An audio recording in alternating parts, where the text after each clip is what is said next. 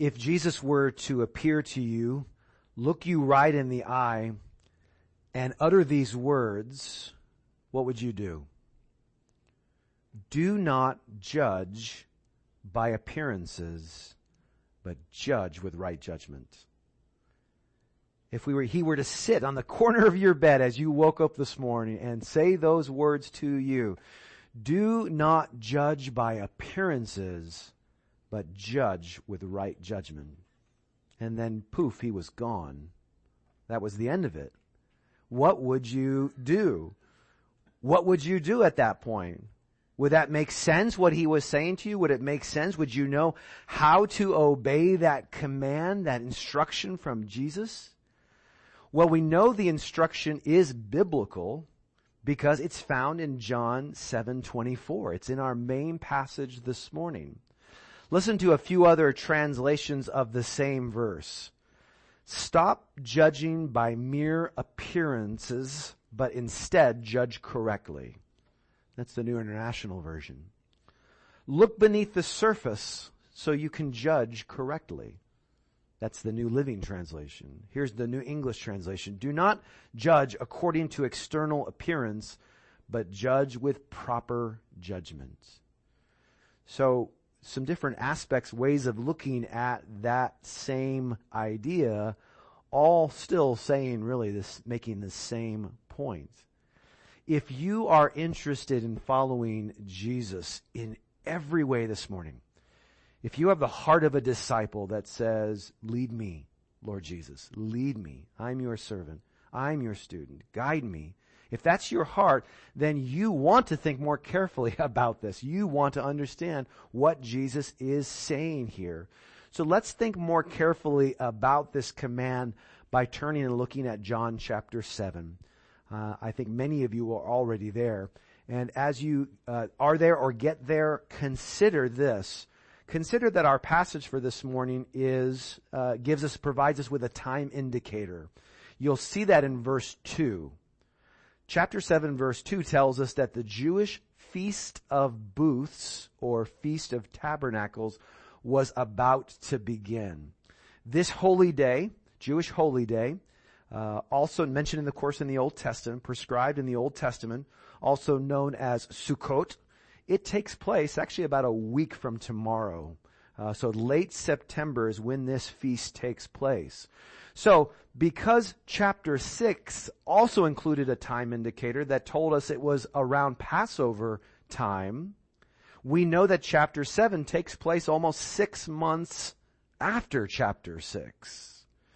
So let's take a look at verses 1 through 24 in our time together. But let's do so in two parts. First, let's look at verses 1 through 13, a section that focuses on going to the feast, and then on verses 14 through 24, verses that focus on conflict at the feast. Going to the feast and conflict at the feast. This is what John tells us beginning in verse 1. After this, Jesus went about in Galilee. Galilee, as you may know, is the northern part of Israel, distinct from Judea, which is the south where Jerusalem is. After this, Jesus went about in Galilee. He would not go about in Judea because the Jews were seeking to kill him. Now, the Jews' feast of booths was at hand. So his brothers, the brothers of Jesus, said to him, leave here and go to Judea that your disciples also may see the works you are doing. They may have in mind the disciples that were said to have left in verse 66 of the last chapter. Those who had turned away from Jesus. So they're trying to convince him to go and maybe get some of those disciples back. Verse 4, for no one works in secret if he seeks to be known openly. If you do these things, show yourself to the world. For not even, this is John's comment, for not even his brothers believed in him. Jesus said to his brothers, my time has not yet come, but your time is always here. The world cannot hate you, but it hates me because I testify about it that its works are evil. You go up to the feast. I am not going up to this feast, for my time has not yet fully come. After saying this, he remained in Galilee. But after his brothers had gone up to the feast, then he also went up, not publicly, but in private. The Jews were looking for him, no surprise, at the feast and saying, where is he? And there was much muttering about him among the people. Uh, while some said he is a good man, others said no, he is leading the people astray. Yet for fear of the Jews, the Jewish leaders, no one spoke openly of him. So, verse 5, you take a look at that again, it confirms that even the half-brothers of Jesus did not believe he was the Messiah, the Son of God. Remember the whole point of John's Gospel is to persuade the reader that, or encourage the reader in the truth that Jesus is the Christ. He's the Messiah, the Son of God. His brothers did not believe in him in this way. They did recognize that Jesus had some kind of messianic agenda, but it's obvious here that he and they had very different ideas about the right way to move forward with that agenda. Their popular ideas about the Messiah led to advice like we find here in verses 3 and 4.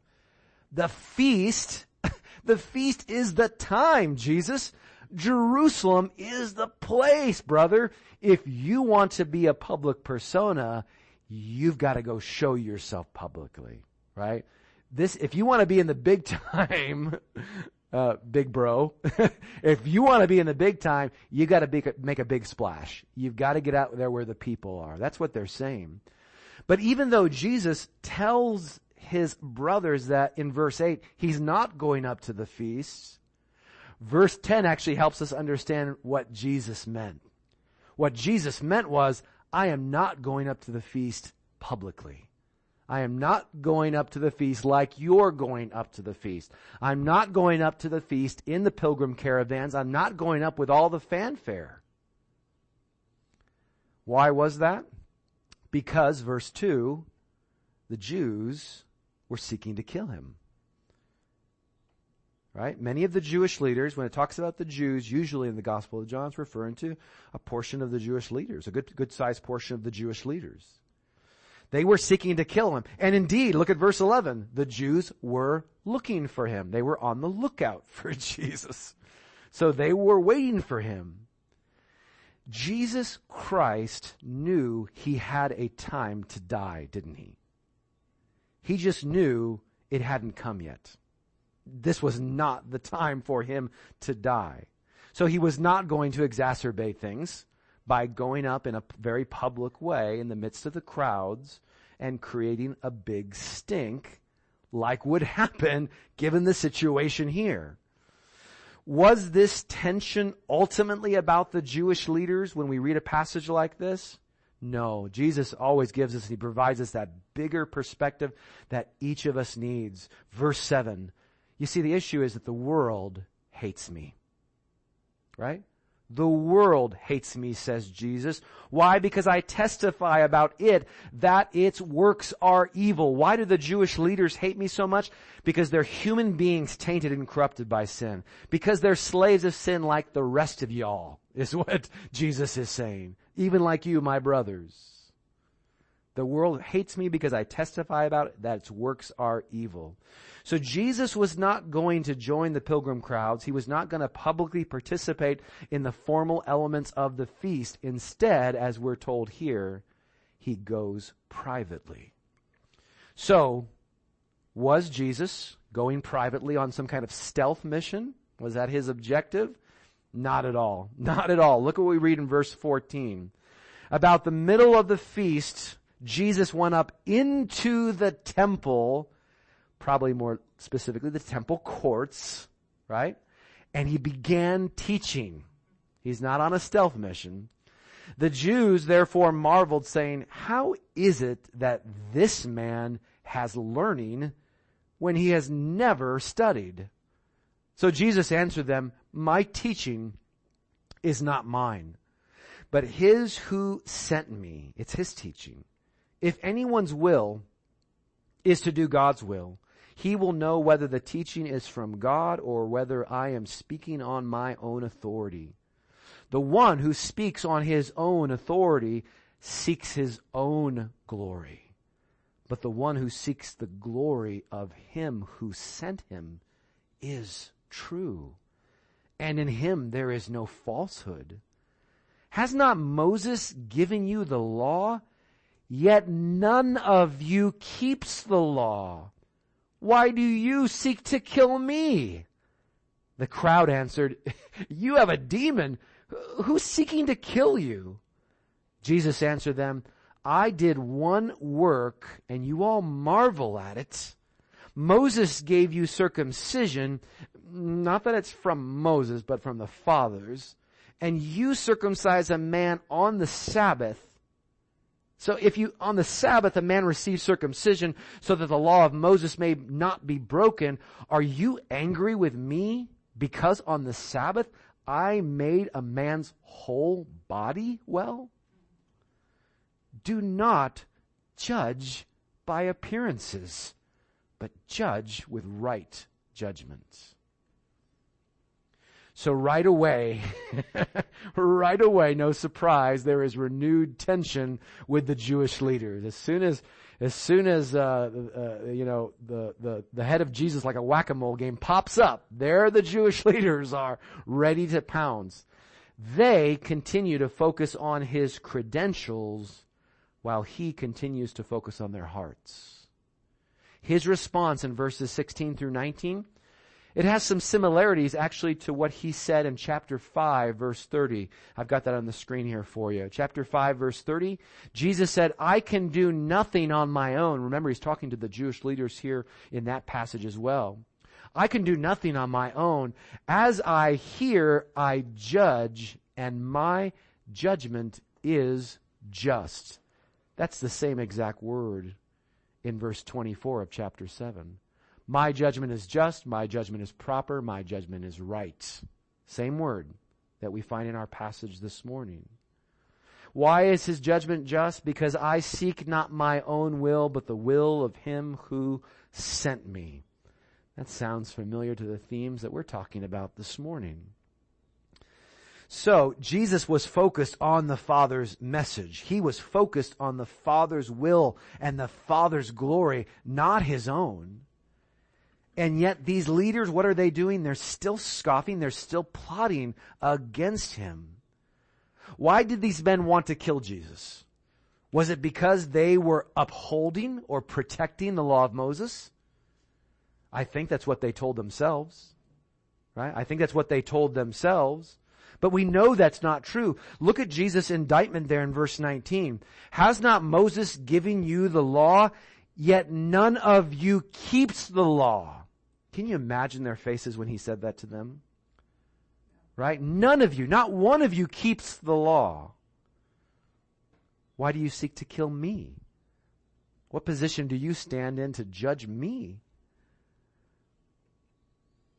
The crowd, of course, has no idea what's happening. They're not privy necessarily to all the uh, backroom kind of quote unquote pol- politics. So they don't know what's happening here in this exchange. They simply think that Jesus is being paranoid as he begins to talk about people wanting to kill him. Um, even worse, they think he's demon possessed by the way, what, by what he's, because of what he's saying. Now, Jesus seems uninterested in the crowd's response. He doesn't even address that. He continues here to address the, address the Jewish leaders. It's in these final verses, verses 21 through 24, that we discover our verse about judging. The one that we started with this morning. The one that we're trying to dig into and understand this morning as followers of Jesus Christ. So, to rightly understand this exhortation of Jesus in verse 24, we need to figure out, first of all, what does Jesus mean by the word appearances? Appearances. Do not judge by appearances is what Jesus taught. Now, is he simply saying, I may look like a troublemaker to you. I may look like a false teacher to you, but guys, I'm really not. Is that what he's saying? No, I don't think, I don't believe that's what he's getting at here. Even though we often think about the word appearance that way, I don't see any evidence here or in the New Testament that the actual appearance of Jesus was somehow the issue. So what does he mean then by the word appearances? And how can the context help us under, answer this question? When we consider the entire passage, starting with verse 1, I think the tension Jesus is touching on here has to do with things as they should be. Take a look at this. Things as they should be according to human estimations versus things as they truly are according to God himself. Things as they quote unquote should be versus things as they truly are. For example, when we talk about someone keeping up appearances, what are we talking about? We're talking about someone who wants to avoid judgment or scrutiny and does this by projecting that things are as they should be. Right? Everything is as it should be. Take a look. Even when it isn't. Even when they are not. Now, with this kind of working definition in terms of appearances, things as they quote unquote should be, according to human estimations, with this in mind, notice the examples of this very thing in our passage this morning. These are examples of things as they quote unquote should be. First of all, the brothers of Jesus urge Jesus to go up to the feast because they are judging him and the situation based on things as they should be. According to their estimation, right? According to popular ideas. If you are someone important, Jesus, if you are the Messiah, they're telling him, Jerusalem is the place to be. Now is the time to go. Just think about all the people there, the crowds, Jesus. Another example of this, number two, these Jewish leaders are skeptical of Jesus when they hear him teaching because they are judging him based on things as they quote unquote should be. Do you see that? They seem to be saying, he hasn't been trained properly. He hasn't followed our rabbinic path. He sounds knowledgeable, but something has to be wrong here. This doesn't add up. You see, things didn't seem to be, they didn't, weren't conforming to things as they should be based on the assessment or the appraisal of the Jewish leaders. Number three, these Jewish leaders are also, as verse one reveals, trying to kill Jesus. Why were they trying to off him? Because when it comes to the Sabbath, they are judging him based on things as they quote unquote should be. God commands us to rest on the Sabbath. God commands us to cease from what we're doing. You are working, Jesus, and you're ca- causing others to work. Think of the man in chapter 5 who picked up his mat and began to walk because he was healed of his paralysis by the power of God through Jesus. So what Jesus is saying here in verse 24 is stop judging based on your idea of things as they should be and start judging rightly in light of things as they truly are. How can we see? How can we know how things truly are? How can we know this? Look again at verse 17. Jesus provides an answer. If anyone's will is to do God's will, he will know whether the teaching, that is his teaching, is from God or whether I am speaking on my own authority. Now something about that sounds a little mystical. Something sounds a little mystical there, as if the final determination of Jesus' truthfulness is some inward impression that you might have. I really want to do God's will, therefore I'll get some inward sense that Jesus is correct right? There's something like that. Seems kind of being conveyed. I don't think that's exactly what Jesus is saying here. How do we know that? Well, notice what Jesus himself does here. Notice how he uses scripture. He uses scripture to expose their unscriptural thinking. Do you see how he does that?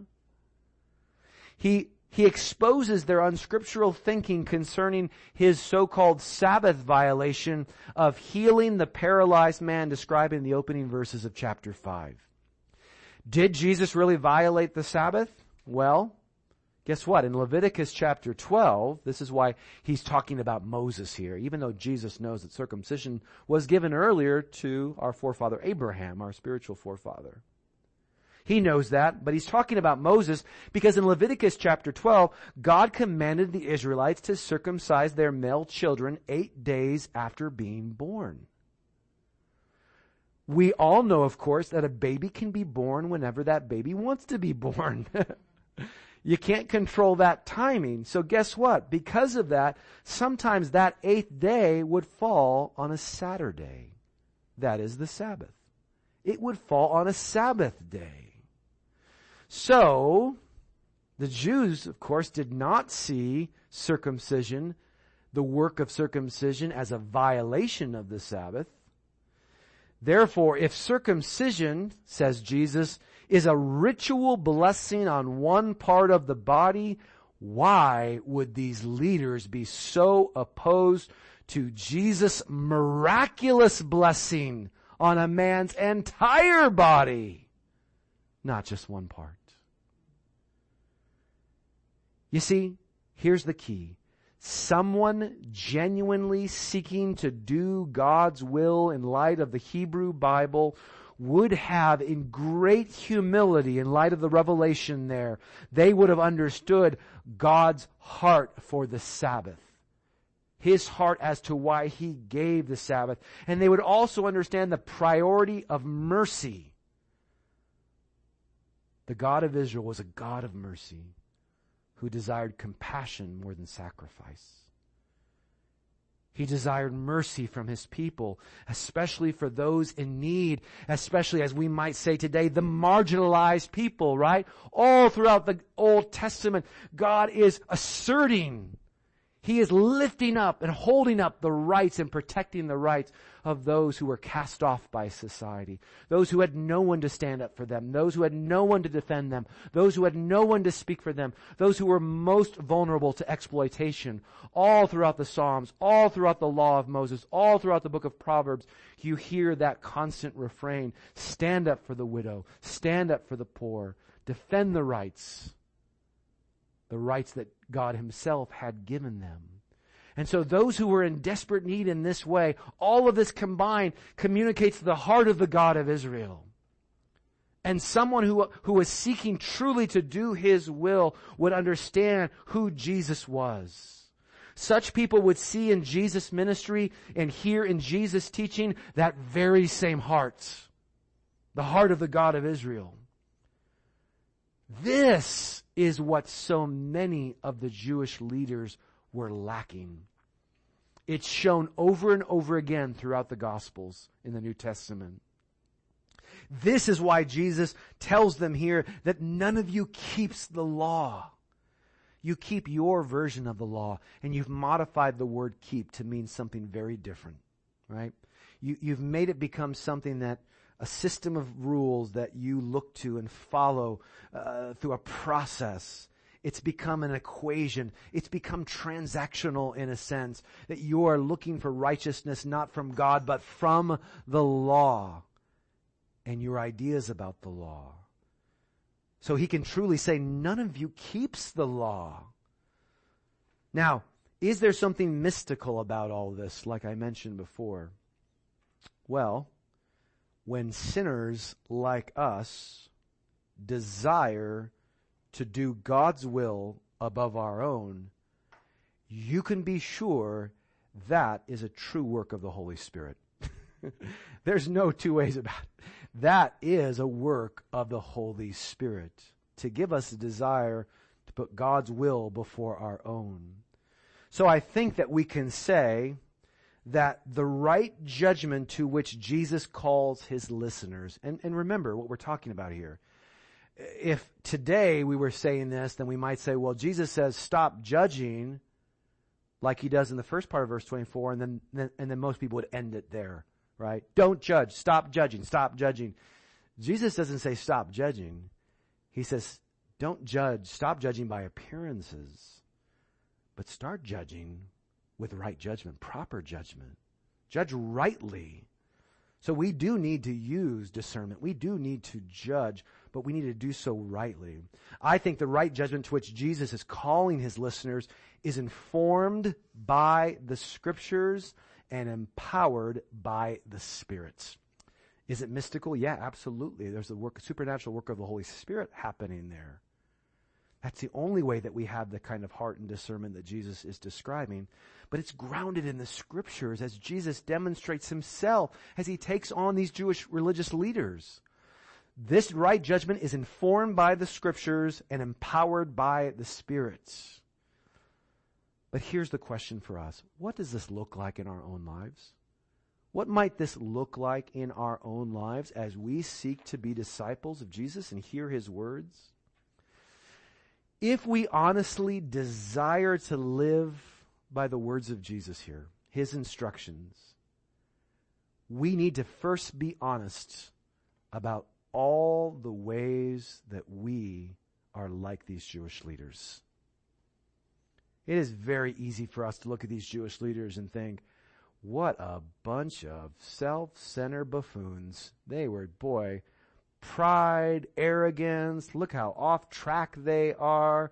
Man, Jesus, God in human flesh is right there standing in front of them. And they're so wrapped up in their law keeping and they're so wrapped up in their, in their notoriety and their reputation and all their, you know, temple society and synagogue society and who knows all the things that they were doing. We can stand above them sometimes, we, we think, and say, look at these guys, look at these fools. And yet, God would have us, brothers and sisters, stop and say, how do I see myself in these men? Because remember, as Jesus said early on in this passage, this is about the world hating him, and that includes all of us. The Jewish leaders just happen to be the soup of the day in this passage. They just happen to be in the spotlight in terms of animosity. Romans 5 clearly tells us we are all enemies of God. Colossians 2 talks about the hostility that we have, hostile in mind towards God apart from His sovereign grace in our lives. And so, we have to be honest with ourselves about the ways that we are like these Jewish leaders. No, we may not be, of course, we're not arguing for, contending for, or informed or uh, motivated by a particular view of the Jewish law and and that whole framework that these guys operated within. But we have our parallel struggles. We have our own frameworks. We have our own tendencies, how sin manifests in our lives. Listen again to the correction of Christ. Do not judge by appearances, but judge with right judgments. What did we say that meant? We said Stop judging based on your idea of things as they quote unquote should be and start judging rightly in light of things as they truly are. Take a moment and think about how you stumble in this area. How does your view of things as they quote unquote should be? This is the way it should be based on my estimation, based on how I feel, based on where I've come from. This is how things should be. Think about how that clashes with God's revelation of things as they really are. Think maybe about some of these areas. Things as they should be in regard to your feelings. Things as they should be in regard to your finances. Things as they should be in regard to your marriage. Things as they should be in regard to your workplace or career goals. Things as they should be in regard to hard times in your life. Things as they should be in regard to respect and recognition. Things as they should be in regard to your health. Things as they should be in regard to your spiritual growth. Things as they should be in regard to your healing or your hope. Things as they should be in regard to change in your life or in the lives of those around you. You see, all of us have an idea of how things should be.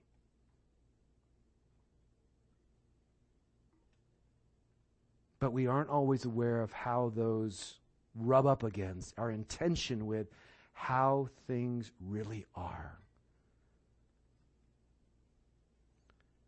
Do you see how these me, how, do you see how me-centered ideas or worldly ideas in areas such as these can bring us into tension with Jesus himself. The one that we confess as our leader, as our king, as our master, as our Lord. Do you see how they can bring us into tension with him just like these Jewish leaders? You see, Jesus may call you to surrender, but instead you tighten your grip. Jesus may call you to wait, but instead, what do you do? You rush in. Jesus may call you to pray, but instead you plan. Jesus may call you to lose, but you're determined to win. Jesus may call you to new priorities, but you cling to the old. Jesus may call you to love, but you sink di- deeper into indifference instead. Your should be or my should be are shaped by all the voices around us as well as the voices inside of us. But God's word stands above us. Listen again to these beautiful words from the Son. If anyone's will is to do God's will, or we could translate that, if anyone desires to do what God desires, he will know whether the teaching is from God or whether I am speaking on my own authority.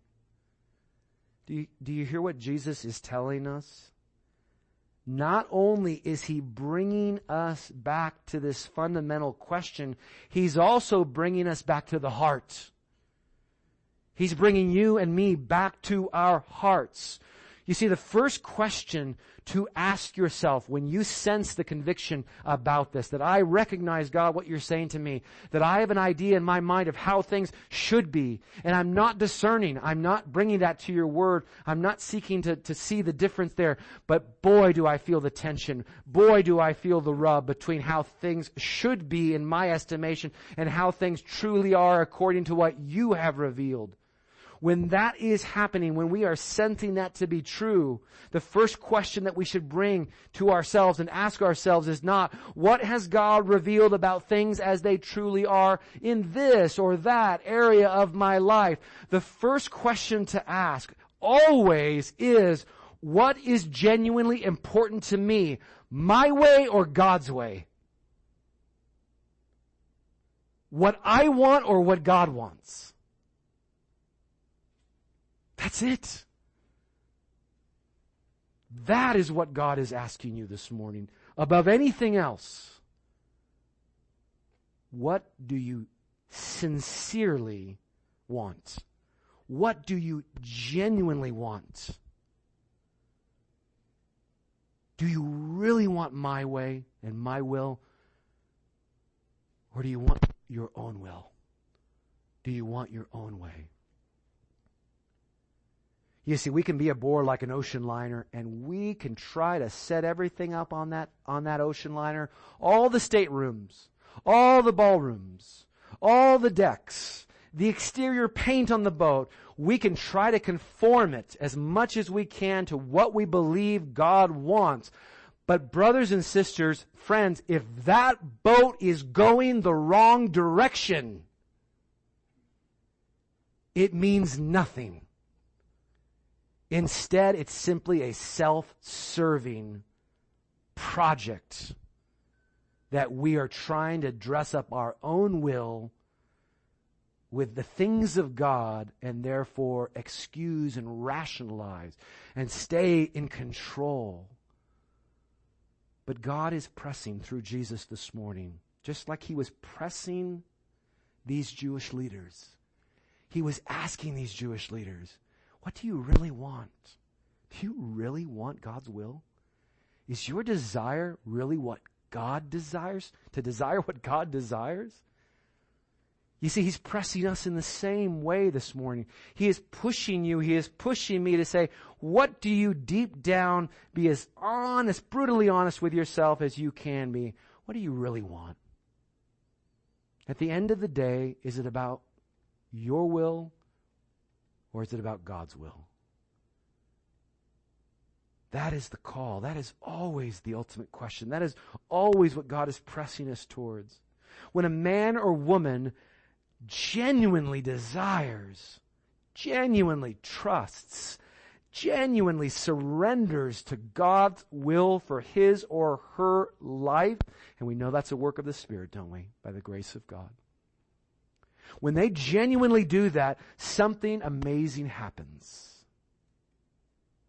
The teachings of Jesus shine with the wisdom and power of heaven when you hear these words, even though many of them are so hard, when you hear the words of Jesus, you recognize life in those words.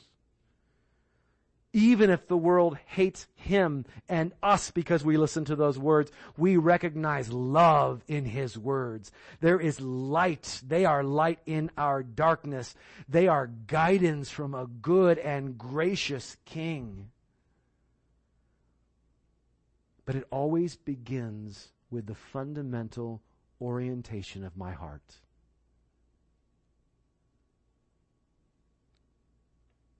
Is God speaking that message to you this morning? Is He reminding you that you've neglected that? That you've been trying to uh, rearrange the deck chairs? You've been trying to foof up the, the cabins, the staterooms? that you've been working to try to match everything up the way you think, but that boat is actually going the wrong direction because the destination is your will and not God's will. Is he reminding you today of this point that it always begins with the fundamental orientation of your heart? I hope that he is. He's reminding me of that as well. You see, only when we are there, only, only then when that orientation is towards his will, surrendering to his desires, only then are we positioned for right judgment. This right judgment. It's that discernment in every area that is informed by scripture and empowered by the Spirit. When we don't have that, guess what? We end up like these Jewish leaders. We end up cherry picking things out of the, out of the scriptures and using them and creating a system that serves us that leaves us in control and not God. But when we desire His will through the work of the Spirit, and we then come to the Scriptures, we're informed by the Scriptures and empowered by the Spirit, this discernment, this right judgment comes. Remember, a desire to do God's will above our own is definitely a work of the Holy Spirit. And for sinners like us, that work is only possible because Jesus' time did fully come. Right? His time did fully come. We know that it fully came. At another feast, Jesus went up very publicly to Jerusalem. And he was slain there for us. That's why. we know what we know. That's why we have what we have available to us. So in light of the very, very good news of Christ crucified this morning, in light of the very good news, the sobering news uh, of Christ crucified, then raised to life, I encourage you, go to God in faith this morning. Repent of your should be's. Repent of your should be's and ask Him for that heart that Jesus is describing here. That heart for a will to do God's will. Amen? Could there be a better prayer? Let's pray that. Take a minute quietly and pray that to God to be that person described in verse 17, that person who desires to do what God desires. And watch God, in light of that prayer, begin to work.